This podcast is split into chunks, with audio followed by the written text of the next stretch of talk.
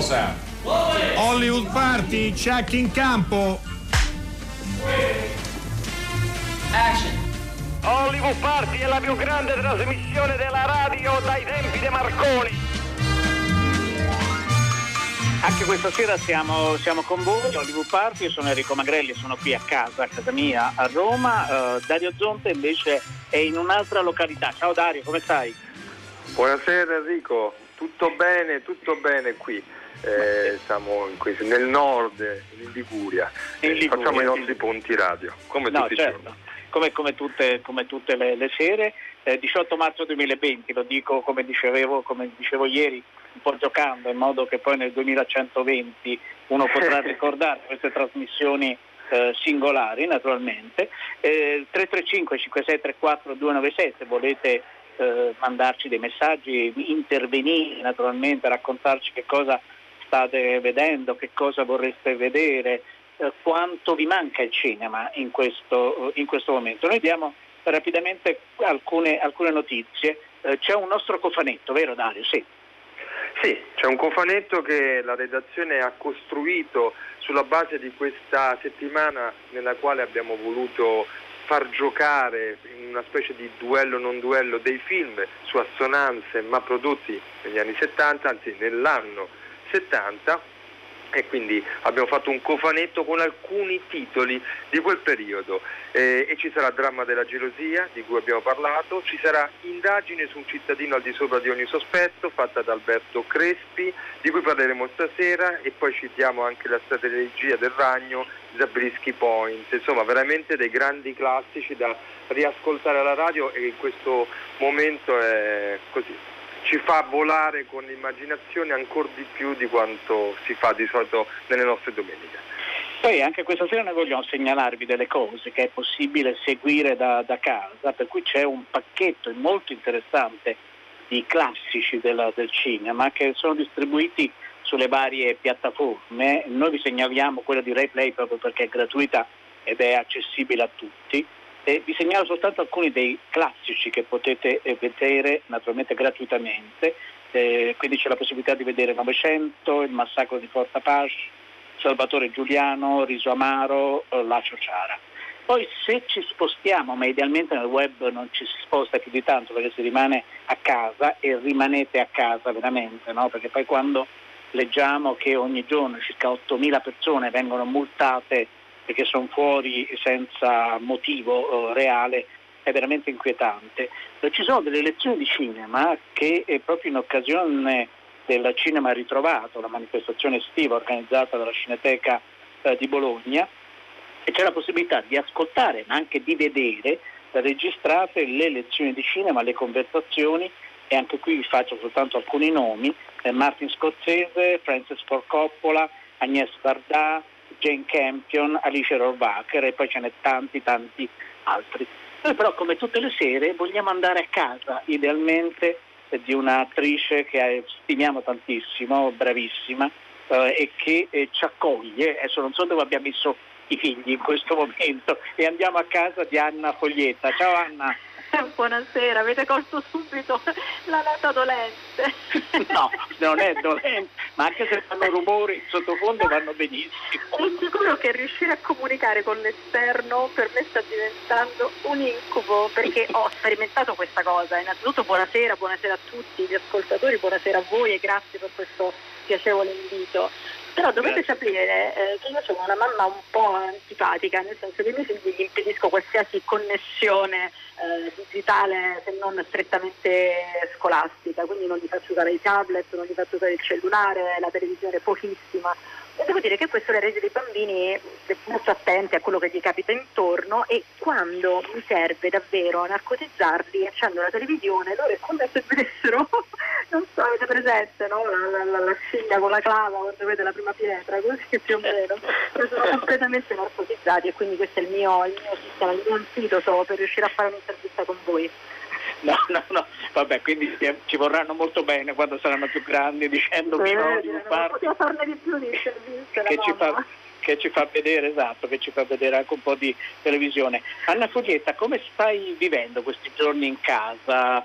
Eh, perché appunto ieri Valerio Massandrea ci raccontava che comunque è lì che sta scrivendo, ovviamente rimanendo in contatto con le persone con le quali mm-hmm. sta, sta lavorando. Pier Francesco Favino ci, racconta che, ci raccontava di un momento anche di lettura, di riscoperta di film o di, o, o, di libri. A casa tua che succede? Allora, a casa mia, beh, avete citato due uomini, non per essere sempre la solita femminista, però ecco loro che si stassero sul divano e leggere, e leggere un libro e vedere un film. Ecco, io sono in questo caso la mamma e quindi giustamente mi vogliono tutta per loro e non avendo neanche la, la donna, la, la governante, la tata, perché giustamente deve stare anche lei a casa, quindi potete immaginare che sono passata da una condizione veramente atipica per me perché ho sempre molto da lavorare e della casa mi occupo sempre relativamente poco. In questo caso invece mi sto occupando quasi esclusivamente della casa e la sera mi dedico appunto alle letture o alla, alla visione di un film, però sono veramente molto impegnata, poi tra l'altro sto anche scrivendo un testo teatrale, quindi mi interfaccio con l'altro autore e diventa molto complicato riuscire a... La giornata è strettissima in realtà, avrei bisogno di altre 24 ore, mi rendo conto che è veramente molto complicato, non, non siamo neanche più abituati a fare solo le casalinghe, perché ci va anche un po' stretto se, se vogliamo dirla tutta, al di là del fatto che uno è un, comunque un artista, è un'attrice, quindi siamo abituati a lavorare proprio in altri, in altri ambiti, però è dire, un punto di vista secondo me alla fine sempre molto importante, a un certo punto ti ha offerto e ti offre scenari completamente nuovi e ti metti per forza di cose anche nella posizione di quelle che sono invece le donne di oggi che magari anche in condizioni economiche molto più ristrette devono fare l'uno e l'altro, cioè la donna lavoratrice e anche tutto il resto. Quindi insomma devo dire che sto sfruttando questo tempo per riflettere e per riconnettermi anche con tutto il resto dell'umanità che vive costantemente in difficoltà. No, quello è vero. Dario, prego. Anna Foglietta no, dice una cosa verissima che eh, noi compagni, eh, tutti costretti a casa, sperimentiamo con le nostre compagne e questa energia che si concentra sulle mamme, anche se ogni tanto io alzo il dito e dico ma ci sono anch'io, potete chiedere qualcosa a me, ma vengo sistematicamente eh, evaso, vengo non considerato, no, non è una scusa. è anche vero quello che dice Anna, mi ritrovo completamente quando dice che le ore non bastano. Sembra un paradosso, ma è così. Eh, con questa vicinanza con la dimensione familiare che veramente ci, espo- ci, espone, ci porta a stare tutti insieme per così tanto tempo, poi bisogna trovare le ore per lavorare e le giornate vanno. Insomma, questo in un contesto ovviamente positivo e non di eh, problematiche. Sì, perché anche perché... Anna cioè ci prendiamo anche un tempo diverso, cioè comunque lo dilatiamo un pochino rispetto a quello che magari ci concediamo. Faccio un esempio con i miei figli, ma io passo spesso molto tempo quando lavoro a Roma o quando sono a Roma, comunque ci passo molto tempo insieme, però è sempre un tempo impegnato a fare qualcosa. Invece questo è un tempo da impegnare al netto dei compiti che devono fare, però c'è sempre qualcosa di nuovo che voglio sperimentare insieme a loro. E devo dire che stiamo creando una, una forma di ricordo bellissimo, questo, di questo sono molto contenta, sono molto felice, per esempio abbiamo tirato fuori Lego che non abbiamo mai tirato fuori nel corso degli anni perché non abbiamo avuto il tempo di farli, lo stiamo cucinando insieme, sto insegnando a cucinare i miei figli, cosa che non avevo mai il tempo di fargli e di insegnarli stiamo passando un sacco di tempo comunque a leggere, a scrivere, adesso i figli hanno scritto una piccola sceneggiatura, e, insomma stiamo, ci stiamo dedicando comunque anche a delle cose, a un tempo tutto nostro, che sono certa nel corso degli anni eh, ti riconnetterà comunque a un momento bello, eh, la mente poi è fatta così, tende a dimenticare la parte negativa eh, e a ricordare come un colino solo la parte quella positiva, la polpa positiva. E io sono certa che questo tempo i nostri figli, ma anche noi, lo ricorderemo come un tempo guadagnato, non come un tempo perso. Anna, ti possiamo chiedere, se non siamo indiscreti, che cosa state scrivendo? Mi dicevi che stai scrivendo insieme a... No, i miei figli stanno scrivendo una piccola sceneggiatura perché sì, loro? Eh. un piccolo cortometraggio, no, è la storia di un bambino che ama il basket, adesso hanno sviluppato questa passione per il basket e quindi di questo bambino che nutre e alimenta il suo sogno a dispetto dei genitori, tutta una serie di ostacoli, eh? una scrittura a tre mani, cioè sei ma- a nove, a otto mani, no, quanto sono? Sei mani, perché sono dei miei tre figli e quindi potete immaginare, sono un po' confusa, però un manoscritto, niente scritto al computer, però è molto tenera, ancora la devo leggere domani dobbiamo scriverla al computer, per cui vi saprò dire con un tweet magari quello che se, se ne è uscito fuori. Senti Anna, eh, eh, poi ti lasciamo, dovresti tornare sul set finita questa, uh, questa, emergenza sanitaria, che piani, qual è la situazione da un punto di vista di lavoro? Invece? Allora, beh, io sono sinceramente molto preoccupata non tanto per me ma per soprattutto gli addetti ai lavori, macchinisti, elettricisti, tutte, tutte insomma, eh, quelli che lavorano in maestranze, ecco, perché per loro questo ha rappresentato davvero un problema economico disastroso. E detto questo spero di tornare al lavoro presto, più che altro per loro. Eh, ho interrotto una tournée, una tournée molto bella di uno spettacolo di Roberto Andò, dalla figura, da un testo di Yasmina Resà, con me tanti colleghi meravigliosi, la Paola Calabrese, l'Anna Ferzetti e Simona Martini e purtroppo abbiamo interrotto praticamente a una settimana dall'inizio, dal debutto, per cui questa è stata per noi una, una battuta d'arresto che sicuramente inciderà anche sulla resa dello spettacolo, torneremo sul palco molto più desiderosi e vogliosi, di far bene, però inevitabilmente l'amalgama che avevamo trovato dobbiamo ritrovarla, ma lo faremo, ci riusciremo, ne sono certa. Nel cinema no, io ero ferma sul set, dovevo ripartire con un film a giugno, ma non credo che ci saranno problemi sempre che questo ingolfo che si, cre- che si, creerà ad ottobre con l'uscita dei film che sono slittati da marzo, per esempio a me mi è slittato sia il film di Verdone che il film l'opera prima di Giacomo Cimini del Calabrone con Castellitto, sicuramente da marzo slitteranno ad ottobre, quindi non so se i film che poi metteremo no, in cantiere avranno bisogno anche loro di un tempo maggiore di lavorazione perché poi magari usciranno più in là, verranno dilazionati, dilatati anche lì. È tutto un po' da, da, da capire, da comprendere però vi ripeto la mia preoccupazione più grande adesso è la più grande solidarietà nei confronti di tutte le maestranze che hanno trovato davvero una battuta d'arresto economica eh, molto molto preoccupante, molto preoccupante. No, no, quello, quello, è giusto ricordarlo perché appunto veramente tantissime persone sono disoccupate in questo momento no? e esatto. quindi speriamo esatto. che tutto si rimetta in moto. Lavorando a progetto, non siamo dipendenti, per cui no, il progetto infatti. si interrompe, niente, non percepisci un euro. Eh, Anna Foglietta, noi ti ringraziamo moltissimo e ti salutiamo con un, eh, una scena da un film che tu hai interpretato recentemente e che visto il discorso che abbiamo fatto mi sembra perfetto, Genitori quasi perfetti di Laura Chiassone. grazie Anna Foglietta. Grazie a voi, grazie, grazie. Ciao, ciao.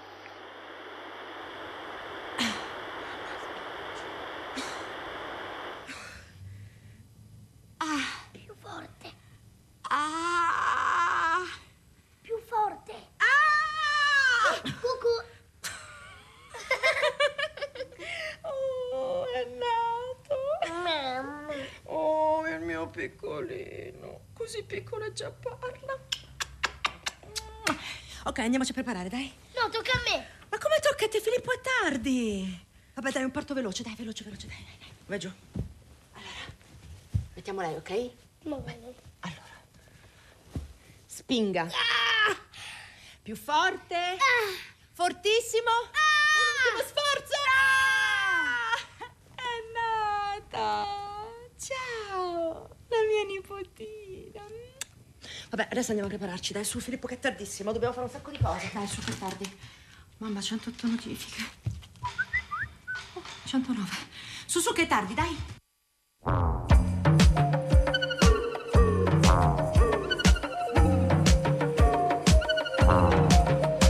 Cobra non è un serpente, ma un pensiero frequente che diventa indecente. Quando vedo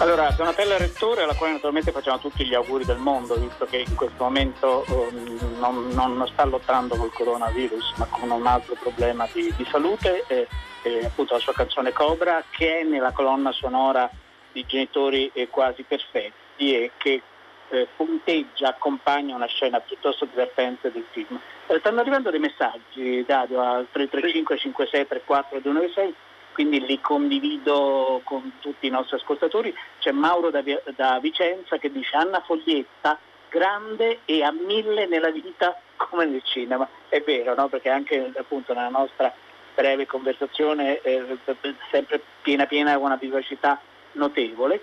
E mentre Giovanni da Mantova ci scrive sono un proiezionista e il cinema mi manca moltissimo.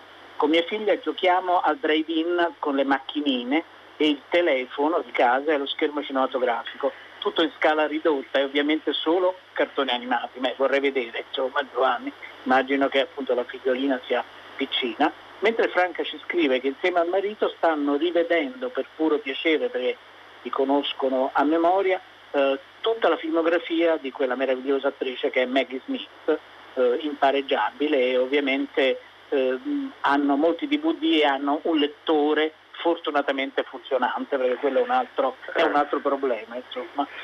Diciamo 70. che sì, andiamoci subito, volevo solo dire che la proposta, la domanda ehm, di cinema eh, è altissima in questo periodo, no? dalle case, eh, l'offerta invece si è fermata, ci sarà un oiato, quando si riapriranno i cinema ci sarà come un tappo, come diceva Anna Foglietta, e decine di film che dovevano uscire in questi mesi rimasti fermi e si creerà, diciamo così, probabilmente una rissa. Dovremo affrontarlo questo tema più là, insomma, sarà quando le cose avranno un'altra dimensione. Noi adesso invece continuiamo questo nostro viaggio, Enrico, nel 1970 con un'altra coppia eh, di film pazzeschi, straordinari, che abbiamo cercato di delineare su un asse eh, che proviamo a capire con voi quale può, può essere. Il primo film è Indagine eh, di un cittadino al di sopra di ogni sospetto, un film straordinario appunto che uscì nel 1970, eh, fu scritto, quindi Elio Petri, scritto con un Pirro che eh, lo, ehm, lo scrissero due anni prima, perché come ricordate il film cadde proprio in un momento politico importantissimo, caldissimo, c'era stata la strage di Piazza Fontana ehm, e tutto quello che ne ha conseguito. E, e il film, gioco forza, è entrato in quella polemica, in quel, ehm, in quel dibattito culturale e politico e lo stesso Petri è stato strattonato a destra, a sinistra, sopra, di sotto eh, e più volte ha detto che lui voleva fare un film su una figura autoritaria che poteva essere un poliziotto come è stato nel film, ma poteva essere anche un padre molto violento e molto autoritario. Poi invece il film è entrato eh, in quel dibattito. Secondo te Enrico cosa è rimasto dopo tanti anni di questo film? Ma io ho l'imp- ho l'impressione, Dario, che sia rimasto, sia rimasto mol- molte cose, perché poi Leo Petri lo diciamo spesso, l'abbiamo detto spesso, non lo diciamo solo noi, è uno di quei grandi autori del cinema italiano, ma non solo italiano. Tra l'altro il film Indagine sul cittadino al di sopra di sospetto vinse il Gran Premio della giuria a, a- a Cannes, vinse l'Oscar del miglior film straniero e, e Petri ha sempre giocato un po' d'anticipo no? con la sua creatività, sostenuto sicuramente anche dalla, dalla scrittura di grandissima qualità di Ugo, di Ugo Pirro e quindi la capacità di intercettare però con grande anticipo degli oggetti, delle emozioni, degli stati d'anima, del- degli, scriccoli- degli scricchioli anche di una, eh, di una società e giocando d'anticipo poi spesso lo spettatore non riconosceva no, immediatamente quello che, per quello che poi veniva proposto sullo schermo. Qui lo diciamo per le tre persone che non avessero visto il film, ma vi consigliamo non solo di riascoltare il cinema alla radio che è nel nostro cofanetto, ma anche appena possibile di vederlo. C'è un poliziotto che non ha un nome, Gian Maria Volontè, lo chiamano sempre il dottore. Questo fatto che non abbia il nome eh, potrebbe, ma non abbiamo né il tempo e lo faremo in un'altra trasmissione, anche una deriva psicanalitica non, non indifferente. Quindi Gian Maria Volonté, Florinda Bolkan che è la sua eh, amante e che però è anche l'amante di un anarchico che vive nello stesso, nello stesso palazzo. Eh, per rispondere sinteticamente poi ascoltiamo una scena eh, del film, credo che quello che rimane è la capacità di tenere insieme una struttura di genere, quindi un thriller sicuramente eh, non convenzionale, non canonico e nello stesso tempo però un- un- la dimensione del film, del film politico. Ascoltiamo però una scena di indagine sul cittadino.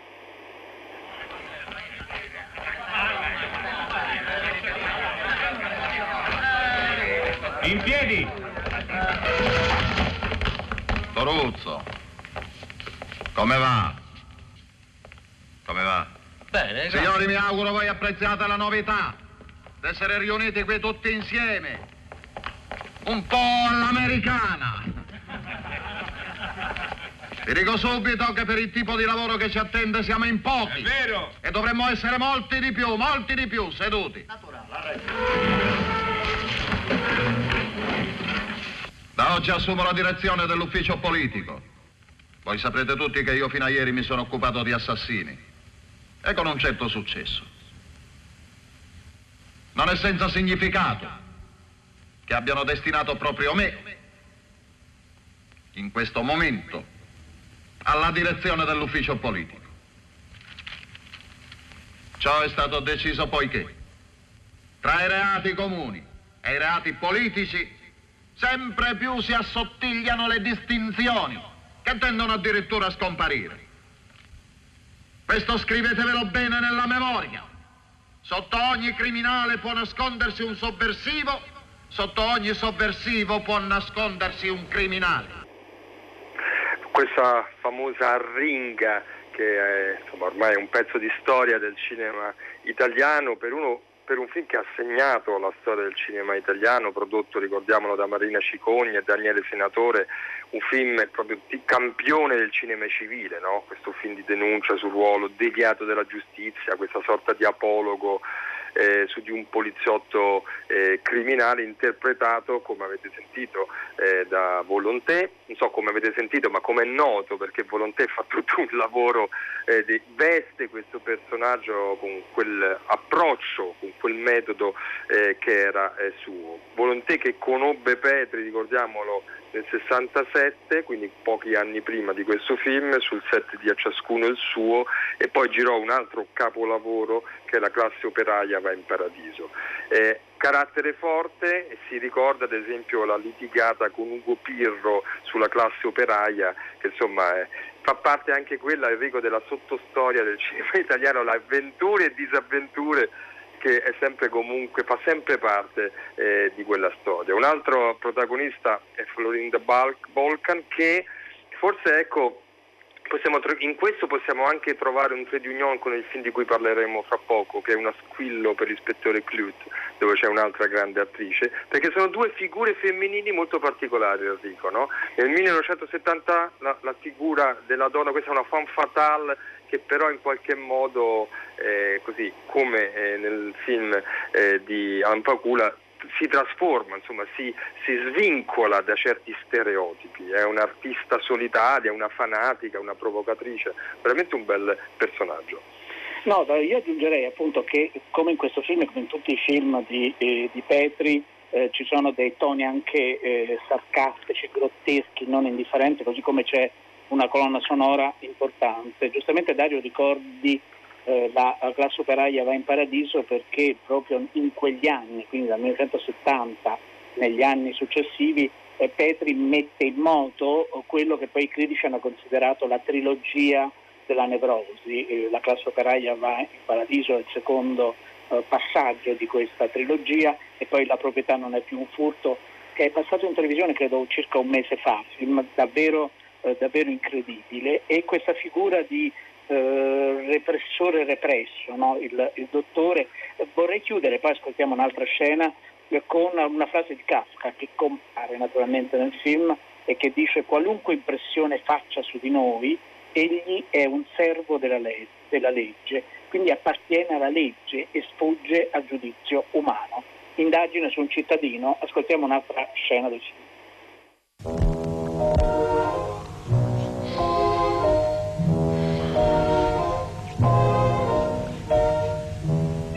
Schifo. Ma levati quella canottiera. Tanto tua madre non lo verrà mai a sapere. Poi quei calzini corti, neri, da prete, da seminarista, da sacrestano. Mm. Non hai un vestito più chiaro? Più allegro? No. Se passa per la strada uno vestito come te, la gente si scansa. Perché capisce che sei un poliziotto. Hai addosso un tanfo di caserma, di archivio, di camera di sicurezza. Almeno i preti odorano d'incenso. Vi dovrebbero passare gratis un deodorante. Non ti pare?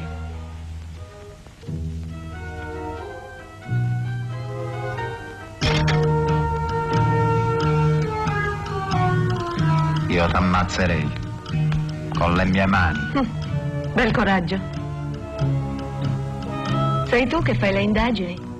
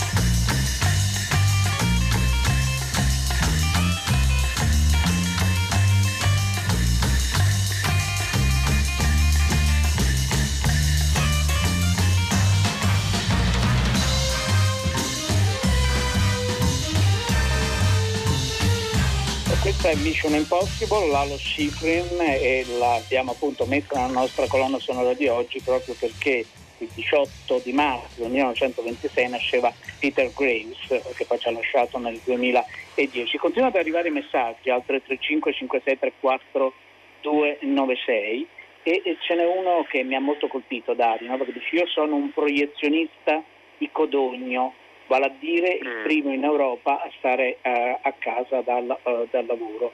Eh, Codogno come sapete è stata proprio no, la prima località che è stata di fatto chiusa e quindi va tutta la nostra solidarietà a questo proiezionista sperando che le cose possano tornare presto più o meno alla normalità, ci vorrà un po'. Mentre un altro messaggio dice ieri sera ho visto Goodbye Lenin e di nuovo mi sono commosso. Vorrei rivedere Strazzami ma di Baci Satti, uno dei film più divertenti del cinema italiano con un grandissimo Ugo Tognazzi. Questo è Roberto da Forlì, poi ce n'è altri due Dario. Ehm, dunque Lorenza da Vicenza dice con i nostri gemelli 14enni abbiamo rivisto la trilogia di Tarantino, Le Iene, Jack Brown e Pulp Fiction e hanno apprezzato molto eh, quindi 14 anni, queste sono anche indicazioni per i nostri ascoltatori. Mentre Bloda Correggio dice il discorso di Volonté, quello noi abbiamo fatto sentire una, una parte in indagine sul cittadino al di sopra di ogni sospetto, finiva tra gli applausi dei questurini con, cita, cita il, eh, il monologo, il discorso, repressione è civiltà. Il nostro secondo film in questa disfida non sfida, eh, anni 70, sull'asse eh, così, dell'investigazione o delle figure di poliziotti o di ispettori, ecco tutt'altra figura è quella interpretata da Donald Sutherland nel film Un asquillo per l'ispettore Clute che appunto uscì proprio nel 70. È un film che di fatto portò fortuna un po' a tutti, sicuramente ad Alan Pagula che poi sarebbe diventato un fedelissimo di Hollywood, no? Con, ricordiamo tutti gli uomini del presidente, ma non solo. Sutherland che tra l'altro, lo abbiamo citato pochi giorni fa, lo, avevamo, lo si era appena visto nelle sue possibilità in Mesh di Robert Altman e poi soprattutto la, la Jane Fonda in questo periodo esuberante diciamo, di transizione tra la bombola di ieri e poi l'intellettuale eh, che sarebbe stata. È un, una sorta di giallo esistenziale e qui Pacula porta temi sui reietti e gli antieroi marginali che poi sarebbero diventati una caratteristica importante del cinema della New Hollywood eh, anni 70. Qui abbiamo un ex poliziotto un po' disgraziato, una prostituta complessata che sono coinvolti in una caccia ad un assassino un po' più grande di loro. Vogliamo ascoltare proprio oh, l'inizio del, del film, Uno squillo per l'ispettore Clou. Lei conosceva il signor Thomas Gruneman? Sì, sì, molto bene. Era il mio migliore amico. Eh, siamo cresciuti insieme. Lei potrebbe dare nessuna giustificazione alla sua scomparsa, signore? Nessun motivo? No. Le è sembrato che in questi ultimi tempi fosse agitato o in preda a crisi di depressione? No. Signor Cable, lei che era sua collega, può dirmi se il signor Gruneman si è mai lamentato per il troppo lavoro o per altre ragioni? No, anzi, devo dire che Tom rendeva di più quando era sotto pressione. Mi scusi, signora, ma devo farle delle domande indiscrete. Suo marito ha mai avuto problemi o manifestato anormalità di ordine morale o sessuale? No, no. Ci sono state crisi coniugali di nessun genere? Andavamo molto d'accordo. Ha mai accennato con qualcuno di loro a una sua relazione a New York? No. No. Perché? Abbiamo rinvenuto nella sua scrivania, in ufficio, dentro uno dei suoi cassetti, una lettera battuta a macchina che portava la data del venerdì precedente alla sua scomparsa. È indirizzata ad una ragazza di New York City. Abbiamo interessato la polizia di New York che ha rintracciato la ragazza, l'ha interrogata e lei ha confermato di avere ricevuto sei o sette lettere di questo genere. Potrei leggerla. Eh, purtroppo, signora, il testo della lettera è indecente. Vorrei leggerla lo stesso.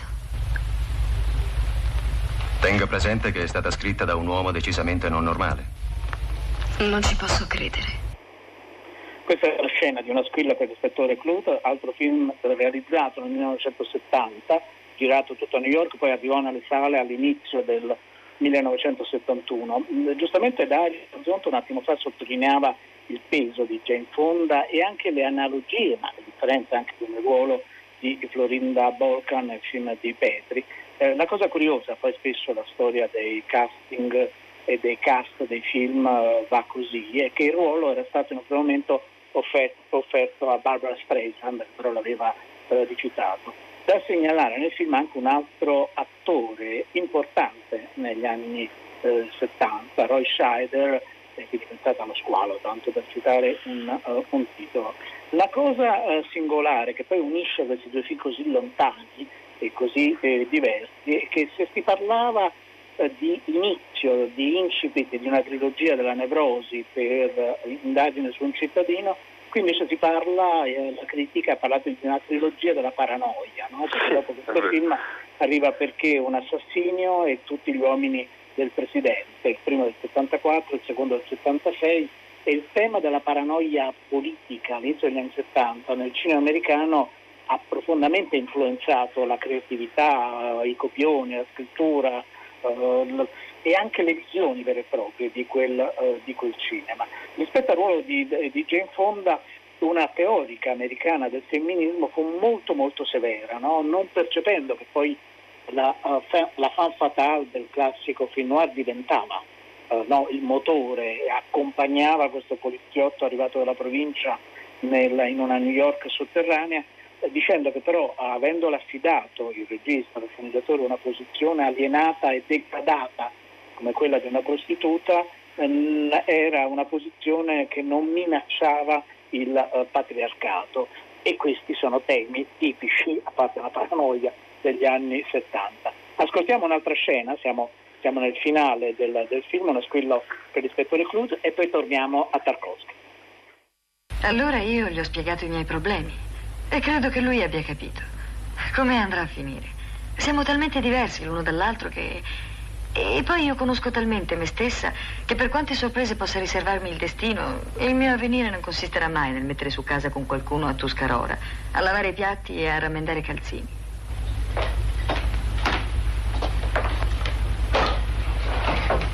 A solo pensarci mi sembra di impazzire.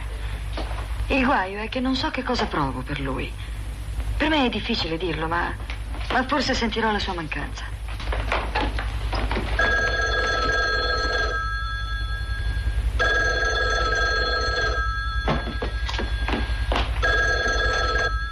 Brie Daniels. Come stai, Roy? Sto partendo adesso e non so nemmeno quando ritornerò. Molto gentile. Grazie. Arrivederci.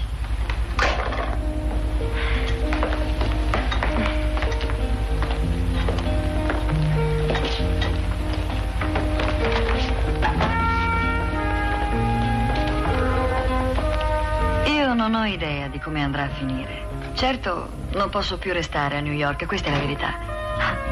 È probabile anche che ritorni presto. Non è escluso che ci vedremo la settimana prossima.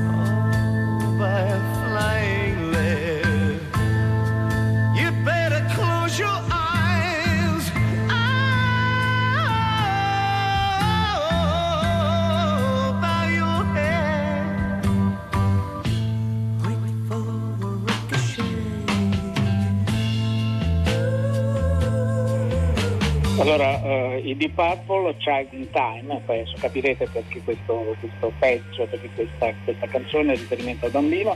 Eh, voglio leggervi un ultimo messaggio, ce l'ha mandato Silvia che dice che ha finito ieri sera di vedere la serie di Outsider da un racconto di Stephen King, gli è piaciuto moltissimo e poi ha recuperato un film con Kevin Costner e Woody Harrelson che si chiama L'ultima imboscata e che racconta proprio la storia dei due Texas Ranger che poi catturarono uccidendoli Bonnie e Clyde.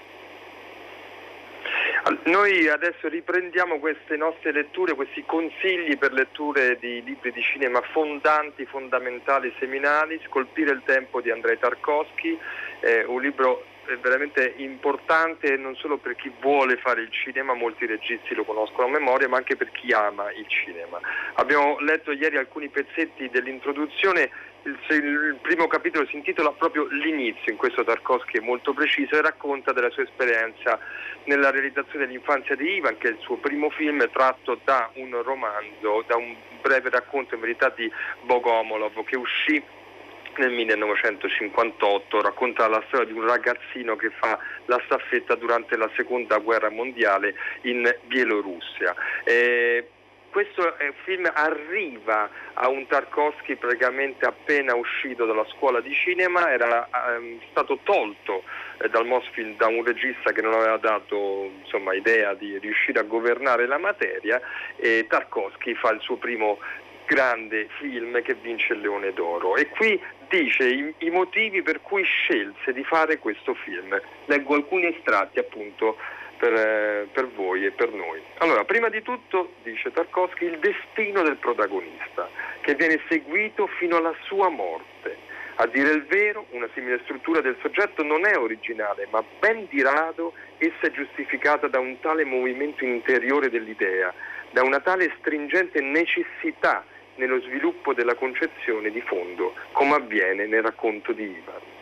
La seconda cosa che mi ha colpito è stato il fatto che questo severo racconto di guerra non narra di aspri scontri militari, né delle complesse peripezie del fronte. La descrizione di atti eroici è assente. Il materiale della nazione non è costituito dall'eroismo delle operazioni militari, bensì da una pausa tra due operazioni che l'autore ha riempito di una inquietante, eccitante tensione che non si può esprimere esteriormente, che ricorda l'irrigidimento di una molla compressa fino all'estremo limite. E il terzo e ultimo elemento che mi ha sconvolto fin nel profondo dell'anima è stato il personaggio del ragazzo.